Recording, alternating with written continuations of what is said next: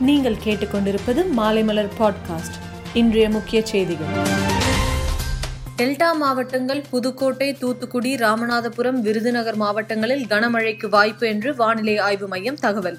நான் ஆட்சிக்கு வந்தால் ஒரே இரவில் அனைத்து சுங்கசாவடிகளையும் புல்டோசர் வைத்து தகர்த்து விடுவேன் என்று நாம் தமிழர் கட்சியின் சீமான் செய்தியாளர் சந்திப்பில் பேசியுள்ளார். வரும் உள்ளாட்சி தேர்தலில் விஜய் மக்கள் இயக்கம் தனித்து போட்டி என தகவல். அனைத்து தொகுதிகளுக்கும் சமமாக நிதி ஒதுக்குவது உறுதி செய்யப்படும் என்று தமிழக அரசு உயர்நீதிமன்றத்தில் உறுதி.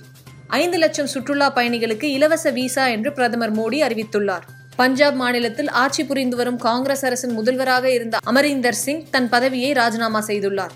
ஒரே நாளில் இரண்டரை கோடி டோஸ் தடுப்பூசி போடப்பட்டதால் இங்கு ஒரு கட்சிக்கே நள்ளிரவில் காய்ச்சல் வந்துவிட்டது என்று காங்கிரஸ் கட்சியை சூசகமாக விமர்சித்துள்ளார் மோடி.